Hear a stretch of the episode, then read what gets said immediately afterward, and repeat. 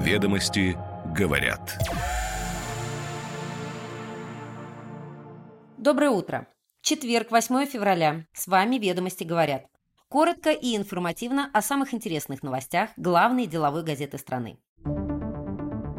Сегодня «Ведомости» говорят, что депутаты предложили пока не вводить штрафы за непродажу валютной выручки.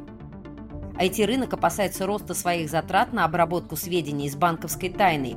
По оценке отраслевых ассоциаций, новые требования информбезопасности могут обойтись каждой компании 15 миллионов рублей в год. В России может появиться новая схема строительства жилья на деньги дольщиков – Бизнес-омбудсмен Борис Титов пожаловался в правительство на дорогие электричество и тепло для предпринимателей. Насколько обоснована эта жалоба? Василий Власов оспорил в Верховном суде лишение мандата за прогулы. В пропущенных заседаниях комиссии по регламенту Госдумы он участвовал, по его словам, опросным путем. В России начал работу новый тематический телеканал «Эпик», основу сетки которого составляют ролики видеоблогеров. Зарабатывать планируется за взимание платы с операторов. Теперь детали. Ведомости говорят. В Госдуме решили снять поправку о штрафах для крупнейших экспортеров за нарушение требований о продаже валютной выручки, которая ранее вошла в проект изменений в Кодекс об административных правонарушениях.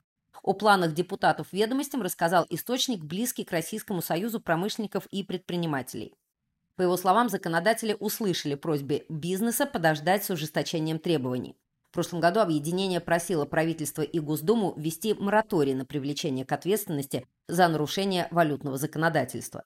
Кроме ужесточения валютного регулирования, законопроект предусматривал штрафы за невыкуп долей иностранцев при переводе акций экономически значимых организаций из-за рубежа в российскую юрисдикцию. Предложение РСПП о введении моратория на привлечение к ответственности за нарушение валютного законодательства в правительстве не поддерживают, сообщил источник, близкий к Кабмину перспективе это может отразиться на исполнении указа, добавил он. Требование о продаже валютной выручки вступило в силу 16 октября и должно было действовать до 30 апреля. При этом в конце января правительство сообщило, что готовит предложение о продлении требований об обязательной репатриации и продаже валюты на весь 2024 год. В необходимости продления меры усомнились Центробанки.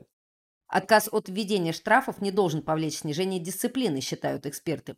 Во-первых, для государства важен сам факт возврата выручки в Россию за нарушение правила о репатриации, уже предусмотрены и действуют штрафы, вплоть до уголовной ответственности для должностных лиц. Во-вторых, введенные методы контроля являются неким элементом воздействия на экспортеров. При этом ответственность за нарушение требований о продаже валютной выручки, скорее всего, все-таки будет установлена. Это лишь вопрос сроков, полагают некоторые эксперты.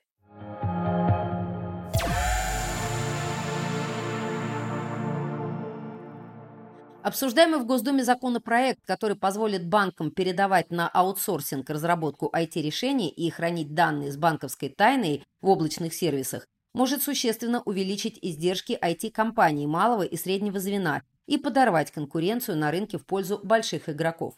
Об этом говорится в письме Российской ассоциации электронных коммуникаций, АРПП «Отечественный софт» и Ассоциации предприятий компьютерных и информационных технологий, направленным в Комитет Госдумы по финансовому рынку. Об этом говорится в письме Российской ассоциации электронных коммуникаций, АРПП «Отечественный софт» и Ассоциации предприятий компьютерных и информационных технологий, направленном в Комитет Госдумы по финансовому рынку. Проект также наделяет Банк России полномочиями по установлению обязательных требований как к порядку привлечения поставщиков услуг по предоставлению IT-сервисов в указанных формах, так и непосредственно к их информационным системам. Текущая версия законопроекта создает правовую неопределенность, утверждают авторы письма. Например, она обязывает всех IT-провайдеров получать лицензию ФСТЭК вне зависимости от факта передачи им банковской тайны. Получение лицензии на техническую защиту конфиденциальной информации может занимать до нескольких месяцев и стоить полтора-два миллиона рублей, предупреждают авторы письма. Это увеличит регуляторную нагрузку. Необходимо будет периодически проходить проверку выполнения лицензионных требований, говорится в письме.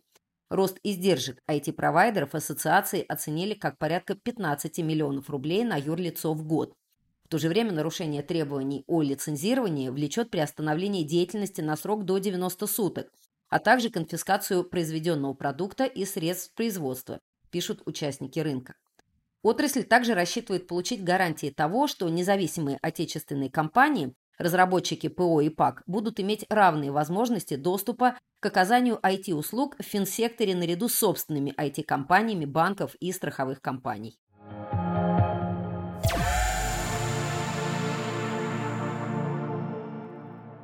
В России начала обсуждаться реформа механизмов строительства жилья и социальной инфраструктуры с использованием средств дольщиков. Речь идет о том, что помимо действующего сегодня проектного финансирования с механизмом эскроу счетов, в России могут запустить другую схему, пояснил ведомостям один из участников дискуссии. В обмен на создание или реконструкцию социальной инфраструктуры, это школы, сады и так далее, девелоперы смогут строить и на деньги дольщиков, но под гарантией региональных бюджетов. Это должно быть альтернативой банковским кредитам. Их берут на условиях ключевая ставка Центробанка плюс 3%, но не их замены, говорит собеседник ведомостей. Для девелоперов, по мнению экспертов, в плане финансовой нагрузки ничего не поменяется. Они уже несут расходы, отдавая деньги банкам за проценты. Зато это может позволить снять острую социальную напряженность без нагрузки на бюджеты всех уровней.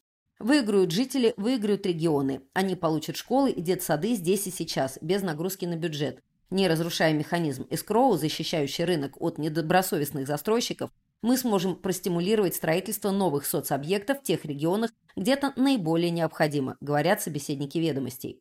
Аналитики напоминают, что в последние годы обсуждается достаточно много различных вариантов и решений для финансирования строительства объектов инфраструктуры, в том числе социальной, транспортной. Например, один из обсуждаемых вариантов – это выпуск инфраструктурных облигаций и строительство объектов инфраструктуры с применением этого инструмента.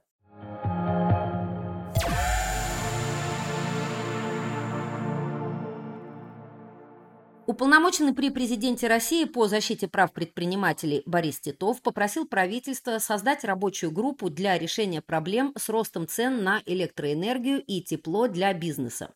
В письме на имя главы правительства Мишустина подчеркивается, что к Титову поступает информация о крайней озабоченности предпринимателей. По имеющимся данным, в сибирском и дальневосточном регионах динамика тарифов на электроэнергию за 2022-2023 годы различна. При стабильном снижении цен на инфраструктурные платежи и увеличении стоимости услуг по передаче и с бытовой надбавки гарантирующего поставщика, Конечная цена для предпринимателей выросла до 14%. Исключением стала Кемеровская область, где конечная цена снизилась, пишет Титов. При этом тарифы на тепло, подчеркивается в письме, существенно отличаются по поставщикам в зависимости от объемов реализации услуг, расположения объекта, изношенности сетей и других факторов. Основные причины роста стоимости электроэнергии для бизнеса, на которые указывает Титов, это значительное число резервируемых, но неиспользуемых мощностей энергопринимающих устройств, снижение добычи газа от планового уровня и одновременный рост стоимости мазута, а также инфляция. Напомним, что тарифы на электричество для населения в России регулируются, но бизнес покупает электричество по коммерческим ценам. Однако анализ энергорынка показывает, что пока цены на энергоресурсы удается удерживать в пределах инфляции. Подробности в сегодняшнем номере. Тарифы на тепло для бизнеса формируются с учетом множества факторов, включая стоимость производства тепла, инфраструктурные издержки, включающие расходы на обслуживание и модернизацию теплосетей, ремонт и строительство новых объектов и другие ресурсы, говорят эксперты. Рост тарифов на тепло они связывают с увеличением цен на энергоресурсы и высокой инфляцией в стране.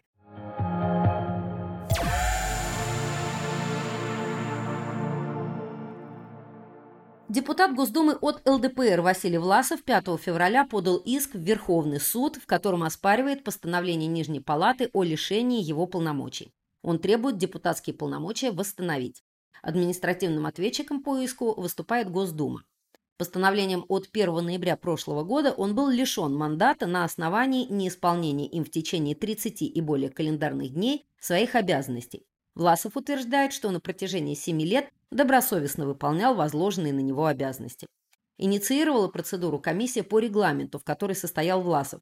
В частности, комиссия указывала, что депутат не исполнял обязанности по личному участию в ее заседаниях в определенные периоды, прогуляв 124 календарных дня. Комиссия по этике приняла решение, что основания для лишения полномочий есть. Затем комиссия Госдумы по мандатным вопросам вынесла соответствующий проект постановления на заседание Госдумы. При этом участие депутата в заседаниях в периоды его мнимого отсутствия, это со слов депутата, подтверждается, как утверждается в иске, скриншотами писем из официальной рабочей почты. Они проводились опросным путем, говорится в иске. С момента образования Госдумы всего пять депутатов досрочно прекратили полномочия, и все они на тот момент были фигурантами уголовных дел.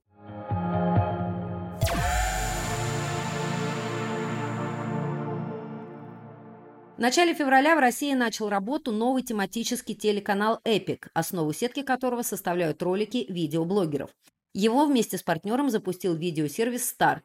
«Эпик», как уточнил ведомостям представитель «Старт», уже вошел в пакеты операторов НТВ+, «Орион», 24 ТВ, «Кинопоиск», а также самого «Старт».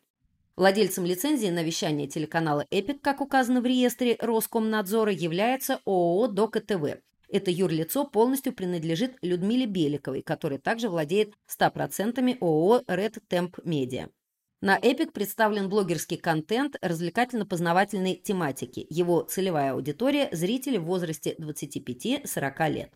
При этом, как уточнили в старт, онлайн-кинотеатр приобретает только Pay-TV права для показа на платных тематических каналах, которые позволяют транслировать контент в разных средах через кабельных и спутниковых операторов на видеосервисах. В 2022 году в России прекратили работу порядка 60 зарубежных телеканалов. Ведомости говорят. С вами «Ведомости говорят». Слушайте нас каждое утро, и вы первыми будете в курсе самых интересных деловых новостей. Хорошего дня!